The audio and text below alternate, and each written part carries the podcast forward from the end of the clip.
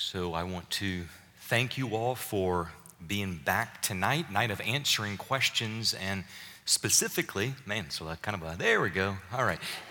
It's kind of funny. Um, earlier today, where we were at for our community group, our Connect group, the lights were off in there as well. So, anyway, it seems like uh, people are walking in darkness all around me right now.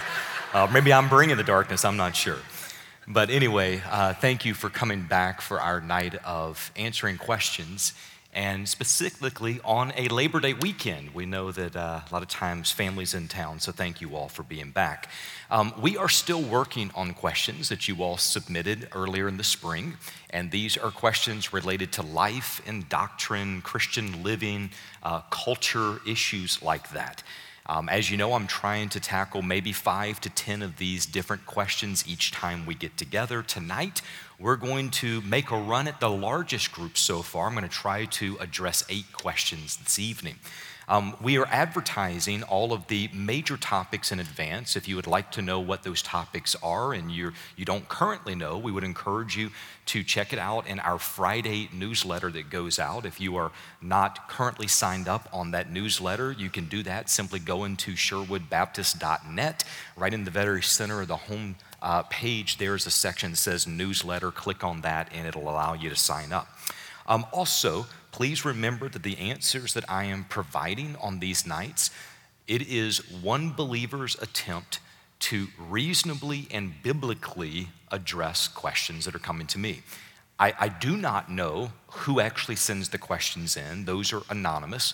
Uh, I do not know all of the pieces surrounding those questions, so I simply have the question that comes and I will read it to you the exact same way that it came to me. Um, also, know that if there is not an answer that I know of, I want to try to say that. And if there's not an answer that I can share with you biblically, because, for example, maybe scripture is silent on that topic, then I want to be very careful to say that as well. I, I don't want to speak in if the Word of God is silent on a topic. I would just rather say, according to scripture, as best I can see, there's not an answer that has been given on that. So, that being said, um, I'm going to have a word of prayer, and then we're going to jump into our first question of the night. Heavenly Father, this evening we ask again, Lord, that your Spirit guide us into all truth. Help us to be able to clearly see what the truths of your word are in relation to the questions that have been submitted. And God, may you walk us through each part of this. In Jesus' name, amen. So, question number one that came to me is what do you do about a friend who is falling away from their faith? This is a question that I have received more times than I care to mention. It's a very common question. Also, recognizing the fact that I do not know who sent this in, I do not know the circumstances behind it, um, I would probably go broad in my answer and say, I'm not sure if it's a case of somebody falling away from their faith or maybe a case of somebody falling out of fellowship with a local church and those are two different things, but we're going to address both, both of them. Um, I would look at a person falling away from their faith as an individual who has made a profession of faith in Christ. They have been part of a biblical community, growing, learning, maturing, serving. They're engaged in the faith. And at the same time, they're now struggling with their faith in God, in His person, in His word, in His will, in His desires, something like that. There's a struggle in which they are now falling away, so to speak. Um, there's another side of that, and that is somebody who is falling out of fellowship with their church, and that could describe someone who their faith in God is completely intact. They're not doubting anything about God, but maybe they've been hurt by their church or maybe they have experienced disappointment in the church, or for that matter, maybe they've been trying to get engaged in a church for a while and they've just not found that connection. So they disengage. And so there's a part of that where it is either falling away from the faith or they are falling out of fellowship with a specific church. Either direction you want to go, I think the answer starts, moves forward, and ends in the same place. We start in prayer and we move forward in prayer. That is, you pray for that individual, whoever that might be, that God would grab their heart, that God would be so clear in His work, in His conviction, in His activity in their life. Praying for that individual that God would be so overwhelmingly obvious that there's no way they can get around him, and that God would be the one to open up an opportunity for you to speak into that person's life if he so desires it.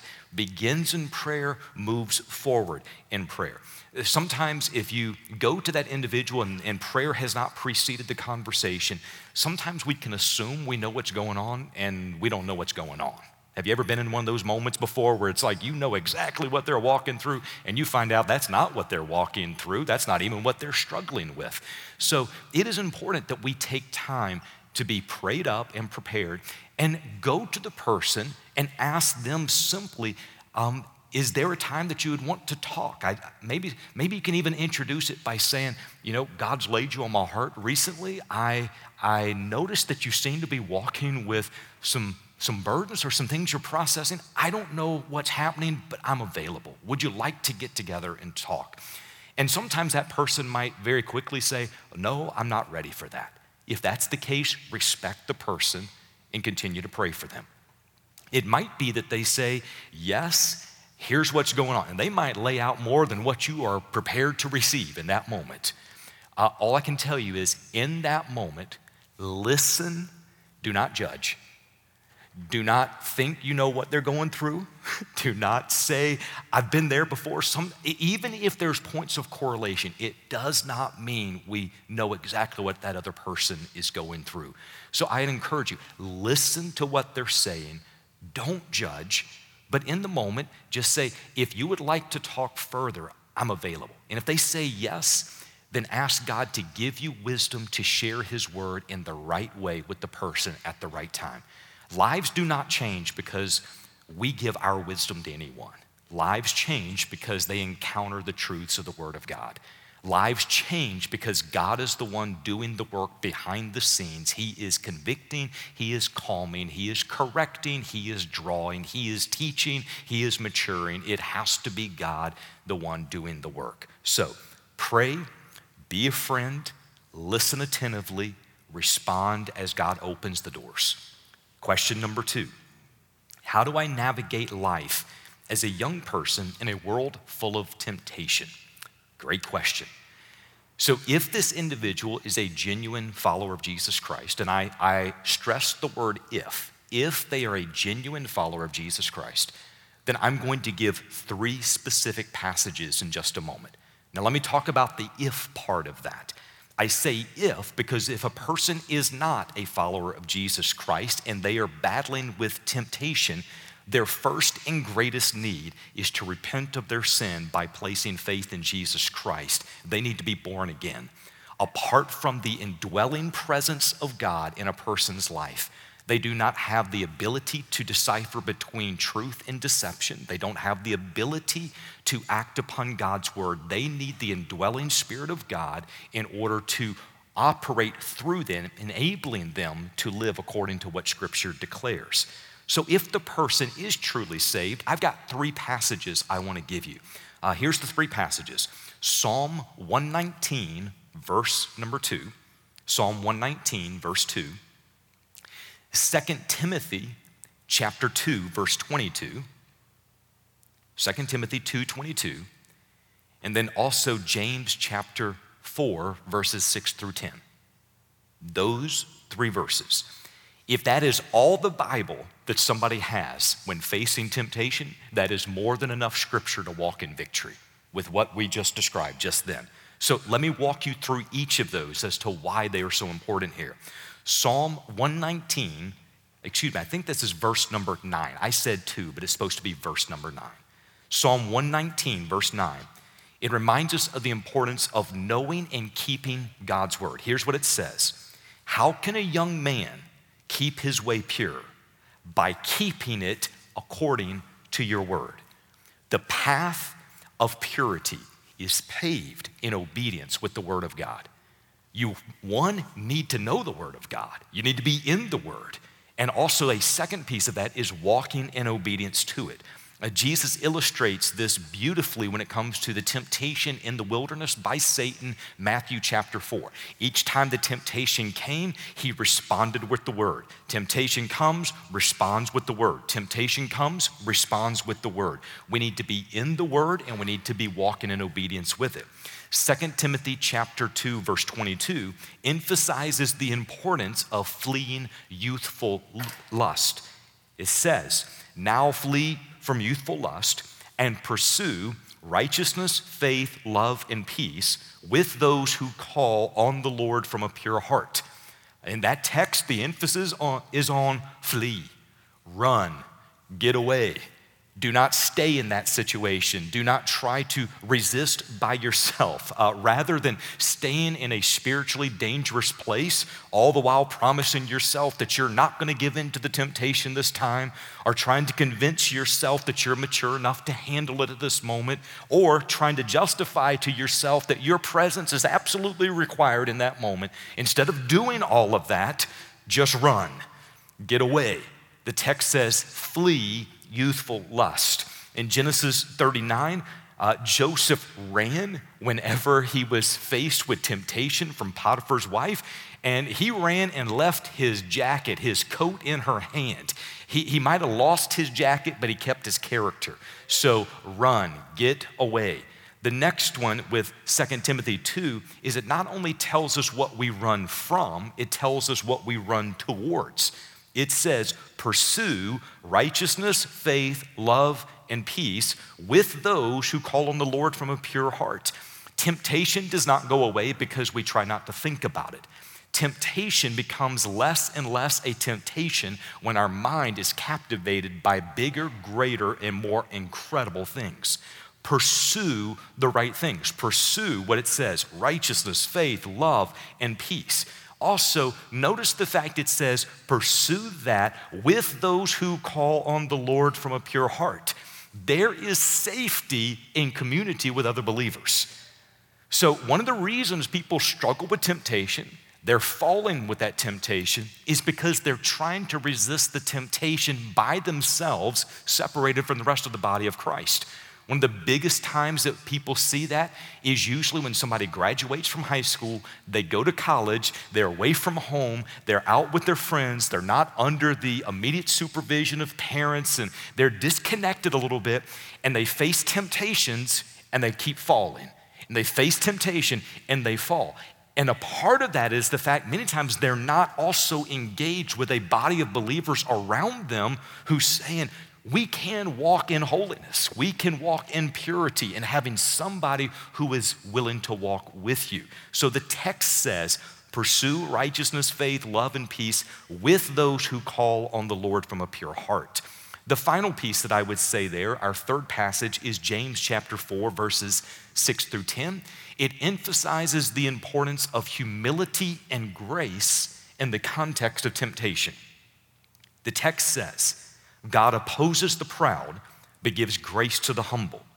Then it says, Submit therefore to God, resist the devil, and he will flee from you. Draw near to God, he will draw near to you. Cleanse your hands, you sinners, purify your hearts, you double minded. Be wretched and mourn and weep. Let your laughter be turned to mourning and your joy to gloom. Humble yourselves before the Lord, and he will exalt you. What an incredibly beautiful text. But here's what it's saying God gives grace to the humble. I've given the definition many times. Grace is God's unmerited favor where He does in us and through us and for us what we cannot do for ourselves.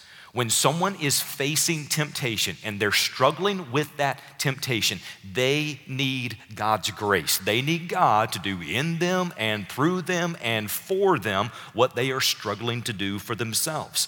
But I'll also encourage you to think about the other parts of that same text. It says, submit to God and resist the devil. You cannot resist the enemy if you have not yet submitted to God. There is a sequence that needs to happen.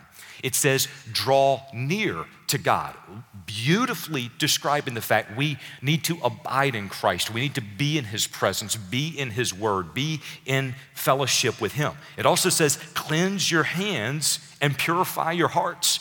We cannot hold on to the very things that are bringing temptation and expect ourselves to rise above that temptation. He was like, get rid of those things, purify your hands and your hearts. Then it says, be wretched and mourn and weep. Now, that's an interesting description, but it describes someone who is genuinely moved and broken over their sin. There needs to be that genuine brokenness. And then finally, it says, humble yourselves before God. God has a way of exalting, lifting up, and honoring those who have come to the place they are okay with saying, God, I cannot, but you can through me. And they humbly submit themselves before Him. So, those are just three passages. There's many others in Scripture, but those are three that I would encourage someone who is battling with temptation. Question number three it says, I'm a believer and I have a sin that continues to come back. Am I saved and am I in the book of life? How do I get away from the sin that won't leave me? Okay, good question, and I can only answer part of this. I cannot tell someone, Are you saved? And are you in the book of life? What I can tell you is everyone who is genuinely saved is in the Lamb's book of life. Amen. I can tell you clearly that even a person who is saved, it doesn't mean they will not still struggle with sin. Sin is a part of a fallen condition. And even though a person might be born again, it doesn't mean the temptation is gone. It doesn't mean the flesh is gone. So, because of the Holy Spirit abiding in a person, because of the Holy Spirit indwelling that person, there is now an enablement that comes because the fact they are saved. So, when a person sins, they are not sinning because they have to, they are sinning by choice in that moment. Now, I'm only going to spend a few moments on this, not because the question itself is not important. I'm only going to spend a few more moments on this because a lot of the same exact answer is what I just went through about dealing with temptation. In other words, if you consistently deal with temptation well, Lord willing, you're not dealing with the sin problem as it is in this particular section. But I, I want to draw your attention back to one of the books that we had on our book of the month list encouraging people to read about a year ago. It's by Clyde Cranford. And in the book, the book is entitled Because We Love Him. He actually answered the question why do Christians continue to sin? And that's one of those issues that Christians have been battling out with for a long time. Like, God, I, am doing the things I don't want to do, and I'm not doing the things I want to do. Like, God, what is going on on the inside? And when Clyde Cranford answered that question, people did not like his answer. When asked the question, why do Christians continue to sin? His answer was, You don't love God. Now, people get upset when you say something like that. They're like, Well, you can't tell me I love God or don't love God. That's between me and God. And his response was, I didn't say that. Jesus said that. John chapter 14, verse 15, Jesus said, If you love me, you'll keep my commandments. And so, what he wanted to do is say, if there is a sin problem, it's pointing back to a love problem. So here's the sequence he would walk people through. Why do we sin? He would say, because we don't love God. That's what Jesus says, John 14, 15. The question is, why don't we love God? Because we don't know God. Well, why don't we know God? Because we don't spend time with God. Why don't we spend time with God? Because we don't see the need to spend time with God. Why don't we see the need? Because of pride. We think we can do it ourselves. So he would focus on the fact the root issue comes back to pride. But then on the opposite side, he said, start with humility at the bottom. Remember our text, James chapter 4, 6 through 10. God is opposed to the proud, but gives grace to the humble.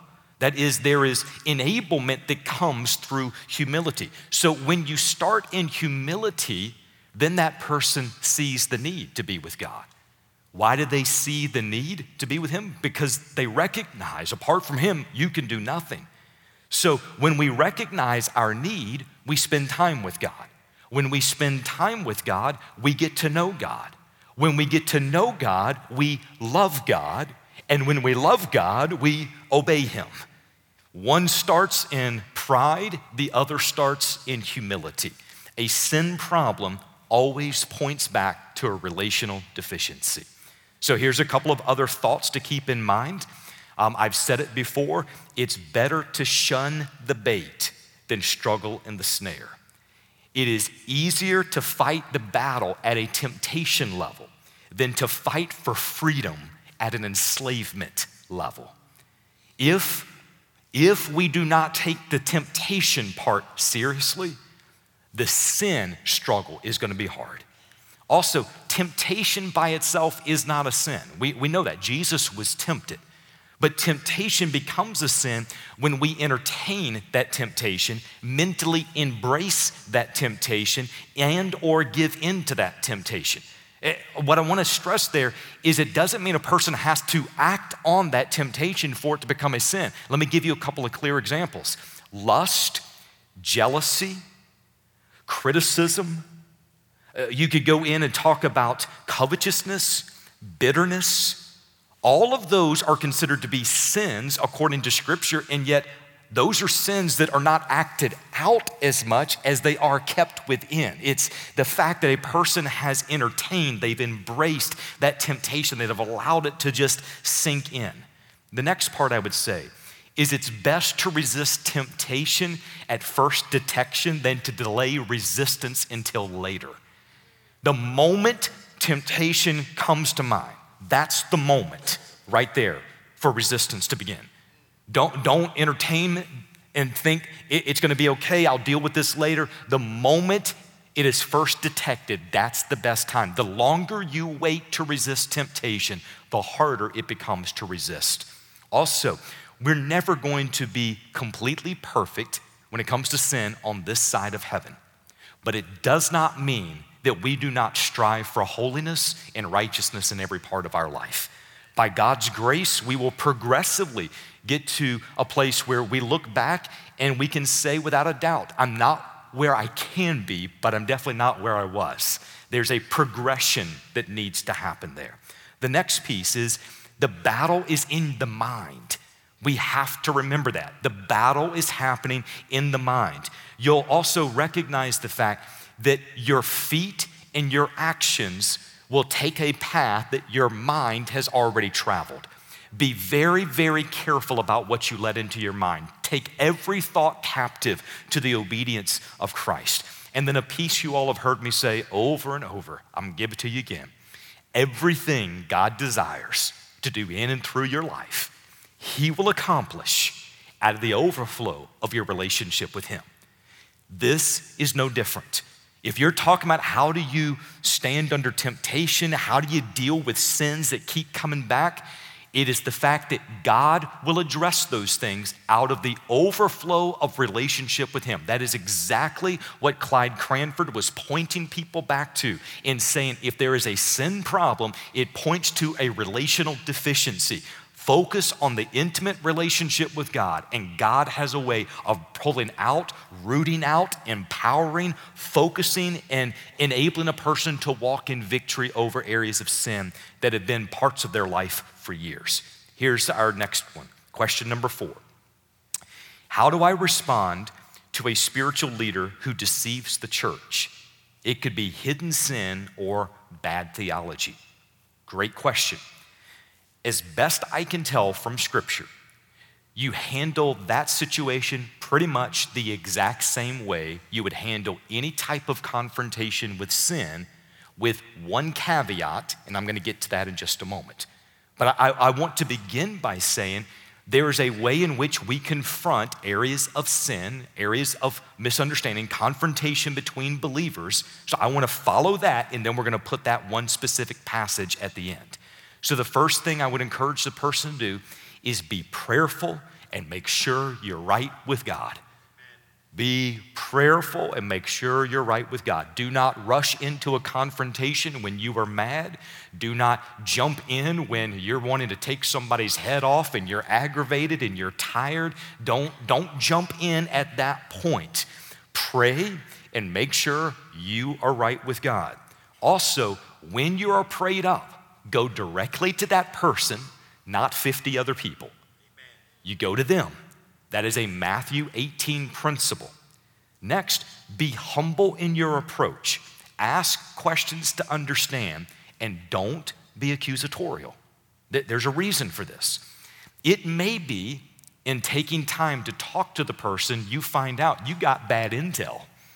It might be that you talk to them and you're like, that's not what I heard at all. That's, that's not what I was thinking. Sometimes, in fact, I would say many times, there's issues of misunderstanding in the body where there's person who is saying something and they are saying it in this context with this tone, but it's received in this way in a different a tone. It's there's many times it's a misunderstanding in the body. And the moment somebody comes in with accusations and anger, it usually only raises barriers and it raises tensions. Next, if the details are not clear, if the situation is maybe about perspective or motivation behind a particular event, or if it's possible, it's just a misunderstanding. I would encourage believers give the benefit of the doubt and allow truth to come out in time. The next part I would say is enter the conversation with a heart for reconciliation. The heart in which we go into that conversation has a lot to do with the way the conversation itself goes. If you go in to prove a point, that might be all that happens. You prove a point, but it still doesn't address things the way it needs to be addressed.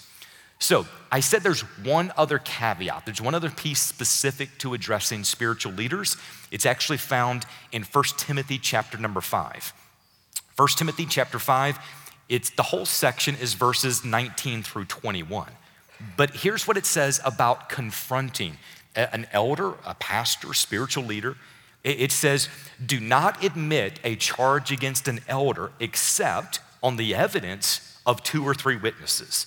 Now, now let's pause there for just a moment.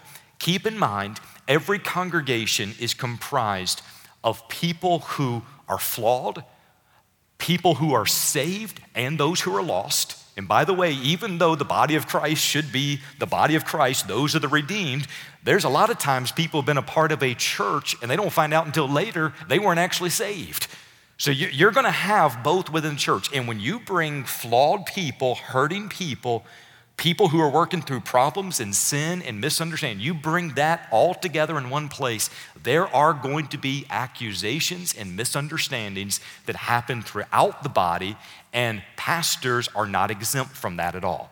Many times, by virtue of the fact that pastors are very visible, and sometimes they're brought in on a lot of those difficult moments, many times the conversation gets rough and accusations also come towards the pastor. Sometimes those pastors earn the accusations that are coming, and sometimes it's a situation of dealing with difficult problems that simply need to be handled in a biblical way.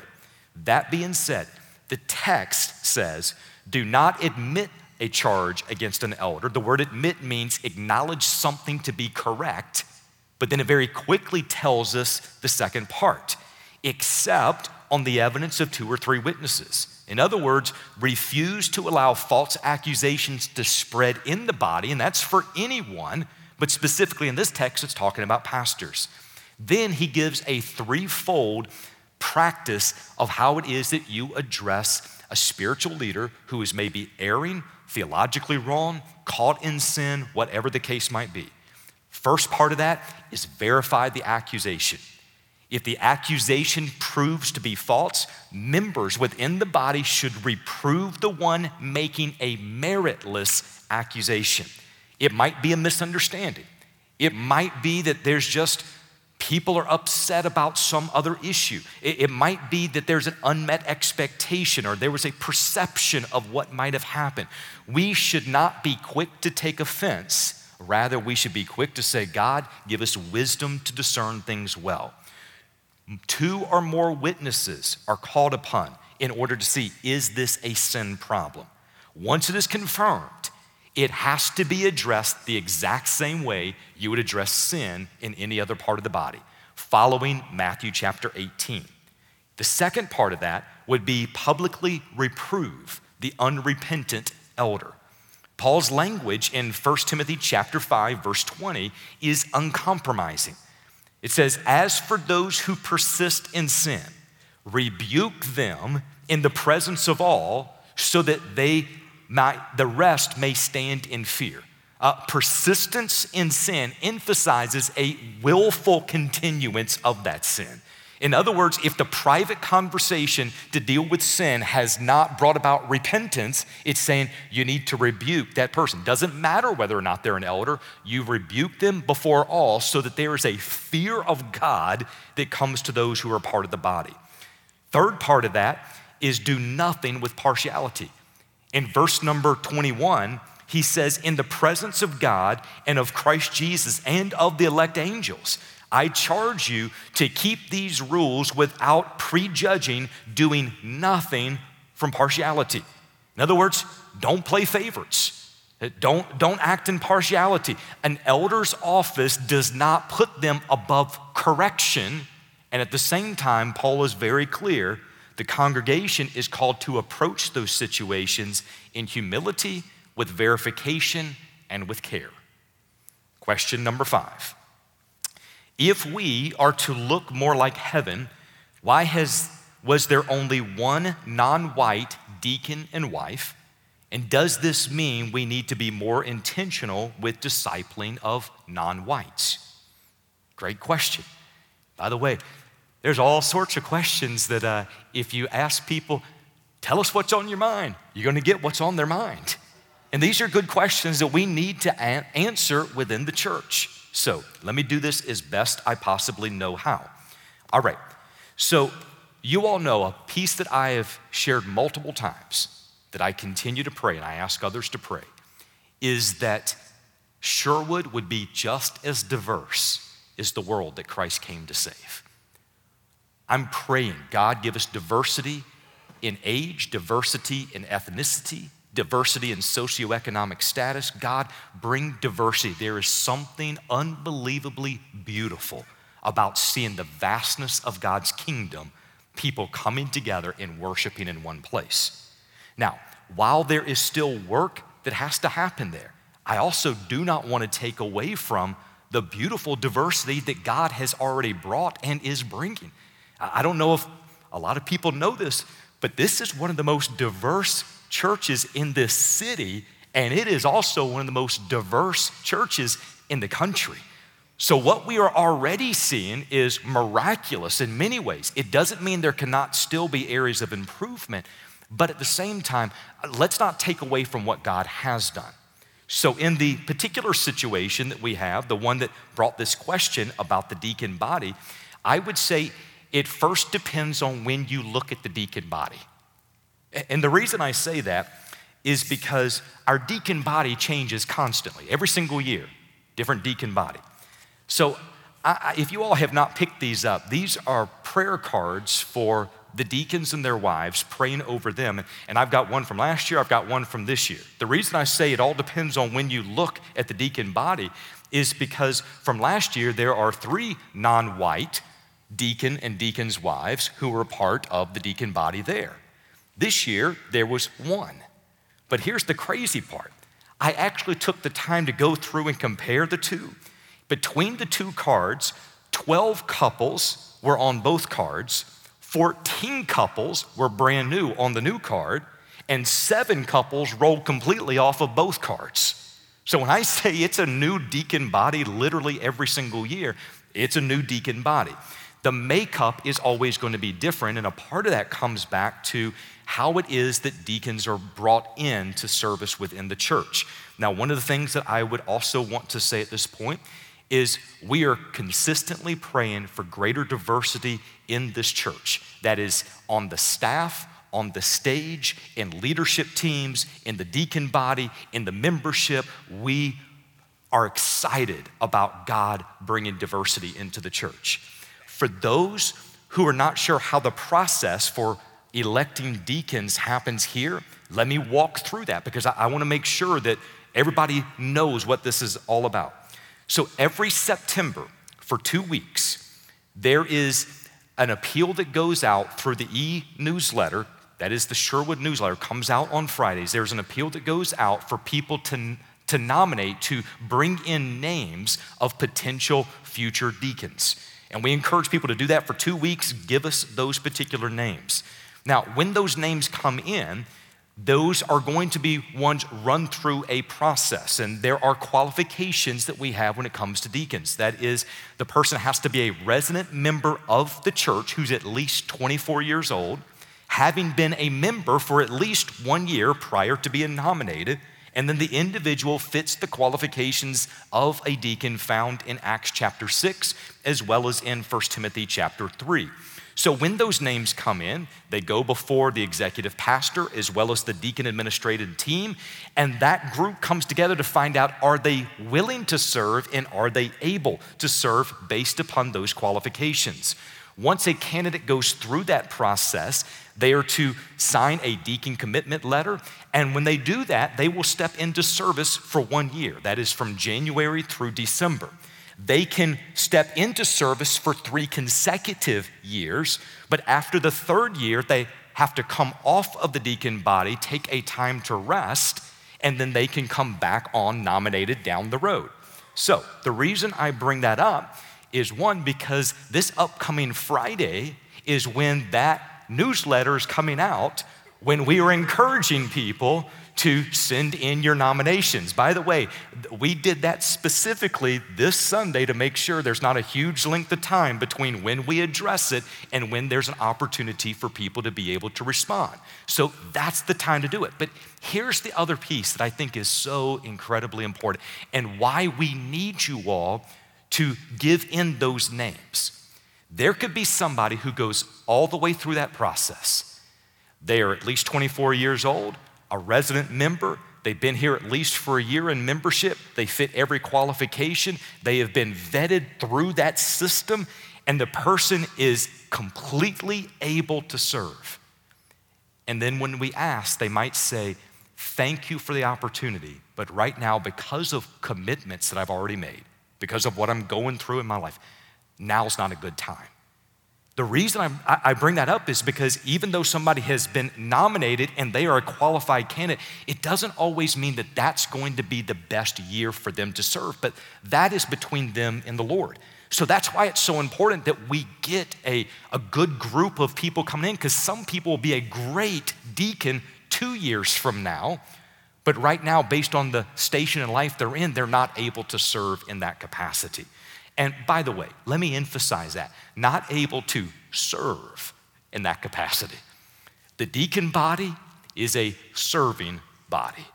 And if you all have not picked up a card to pray over the deacons and their spouses, I encourage you to do that. This is a group who is making sure people don't fall through the cracks. This is a group that they are praying for those who are homebound. They are praying for those who are sick. They are following up on people within the church. They, they are the ones who are primary points of contact for widows and widowers. It is a job that is not a glorious looking job title, but it is a biblical title and it is necessary in the body of Christ. I praise God for what's happening within the deacon body. All right. Next one, question number six. How are we to reconcile Jesus' warning in Matthew chapter 7 about not casting pearls before swine with our personal evangelism? At what point biblically are we casting pearls before swine? When or is it every time to stop witnessing to a friend or family member who is hostile to the gospel? I'm just gonna pull up a chair on this one.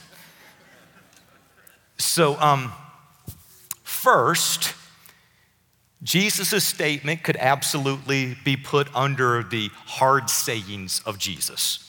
That, that is not one of those statements that the, the basic reading is going to very clearly give you an understanding of what that, that statement is all about. So you got to dig a little bit on this one. Second, this verse is found in the Sermon on the Mount. And it's important that we understand the context because the context helps us understand its meaning. So, the bigger context of the Sermon on the Mount is it's talking about what it looks like to live as citizens in the kingdom of God. That's one of the reasons why the Sermon on the Mount has also been referred to as the constitution of the kingdom. Third, the immediate context in which that verse falls into the actual uh, chapter itself it falls in between a section of judging people and the golden rule. And that section is right in between. The next part of the verse is it talks about teachings on persistence and prayer, giving good gifts, as well as treating people well. The reason I bring that up is because the context is not specifically talking about sharing your faith as much as it is talking about how do we interact with people and God as citizens of the kingdom of God. Does that make sense? Okay, so now let's talk about the specific saying itself. Jesus' point is that there are certain truths of the Christian life, certain truths of our faith, that will not be understood by those who are not believers. And as a result of that, you're not to share those with those who are totally antagonistic towards the things of God. In this particular context, Jesus called those individuals spiritual dogs or spiritual swine. And I know that's a harsh statement, but it's metaphorically being used of those who have no appreciation for that which is holy and righteous. That type of person will take the things that are holy, in this case, the pearls of God's word, and they are going to treat those as foolishness and see those as an insult. Now, that should not surprise any of us. Shouldn't surprise us that people who do not know the Lord would take the truths of God's word and see them as foolishness. In fact, that's what scripture says is going to happen. So, for a believer to attempt to explain those things and convince an unbeliever that those things are true, many times that is going to be an uphill battle. They are spiritually discerned, and if the person does not have the indwelling presence of God, they're not going to understand them. But there is one truth that is central to the Christian faith that is to be shared with those who are lost and those who are saved. Do you know what that one is? It's the gospel. It's the good news of Jesus Christ.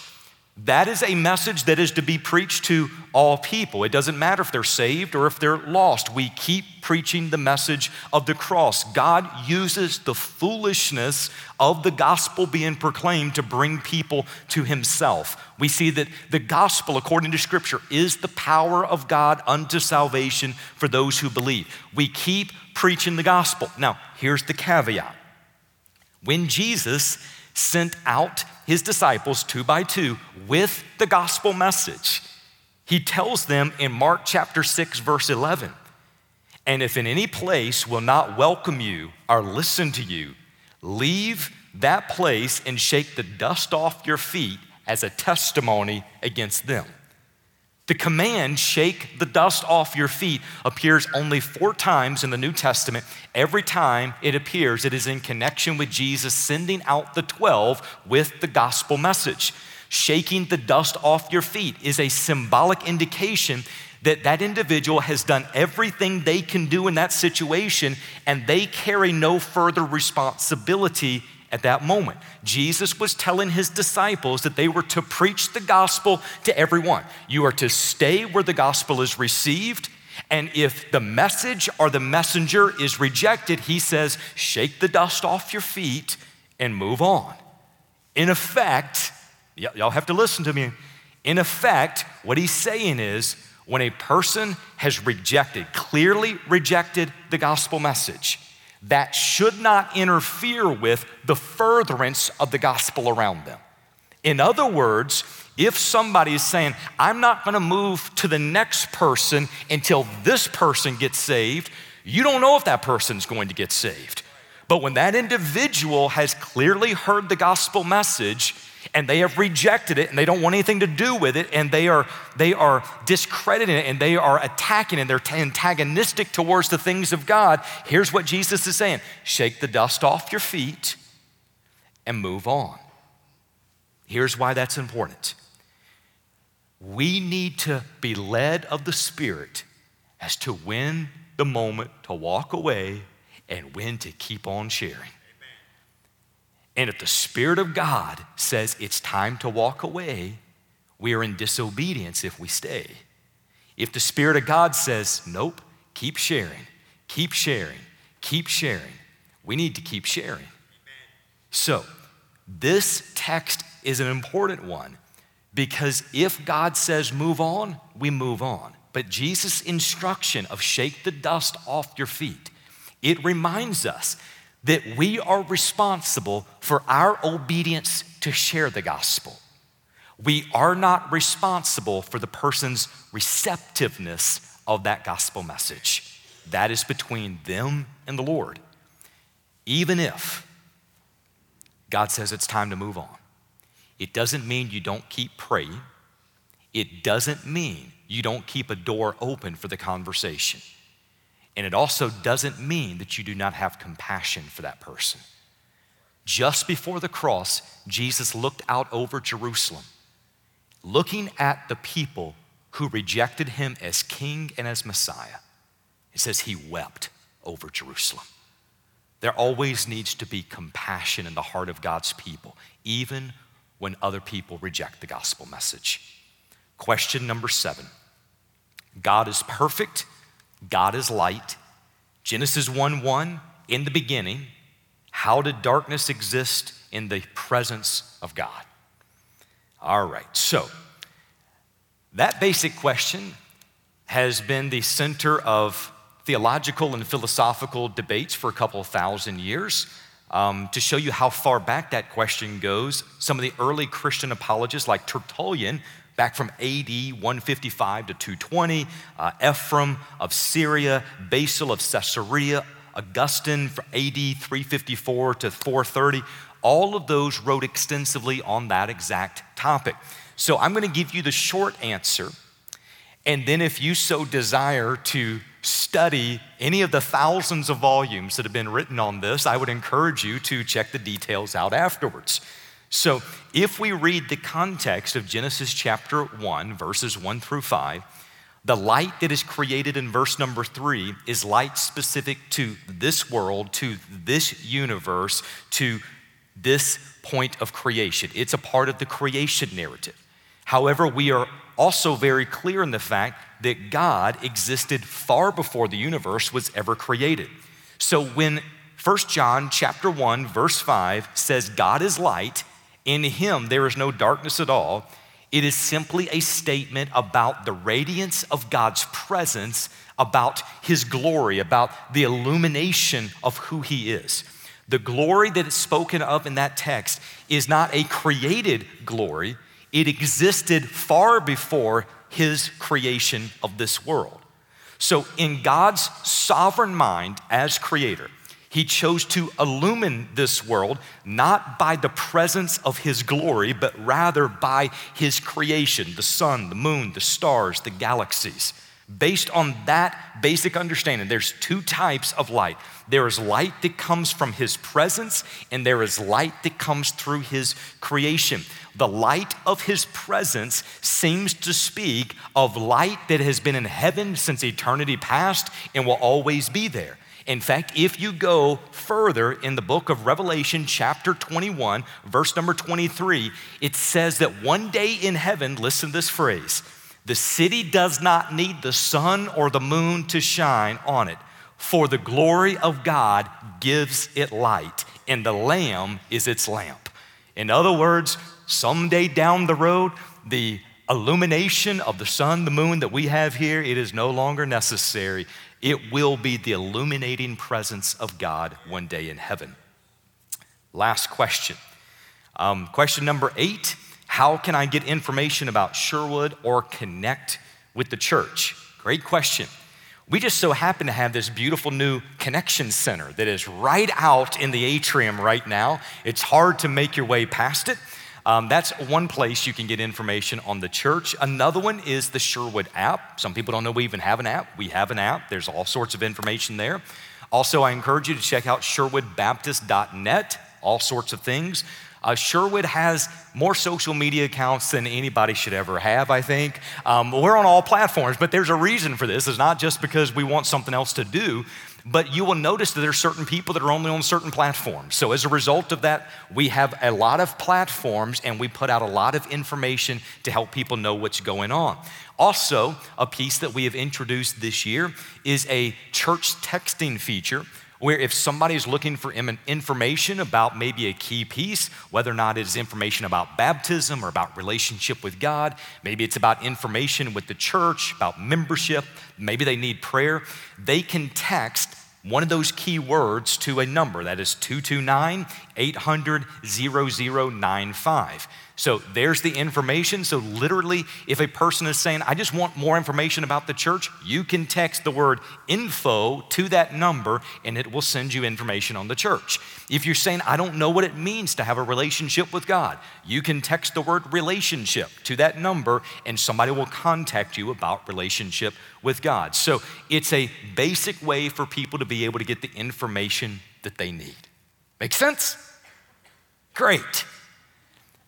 It is 6:52 and that clock says I've got 53 seconds left. My gift to you is that extra 49 seconds right now. All right, let's pray. Father, thank you for this night. Thank you, Lord, for just time to gather and answer questions. Lord, I pray that you would continue to build the exact community that you desire right here. And God, we thank you for what you're doing in Jesus' name. Amen. God bless you all. Have a wonderful night.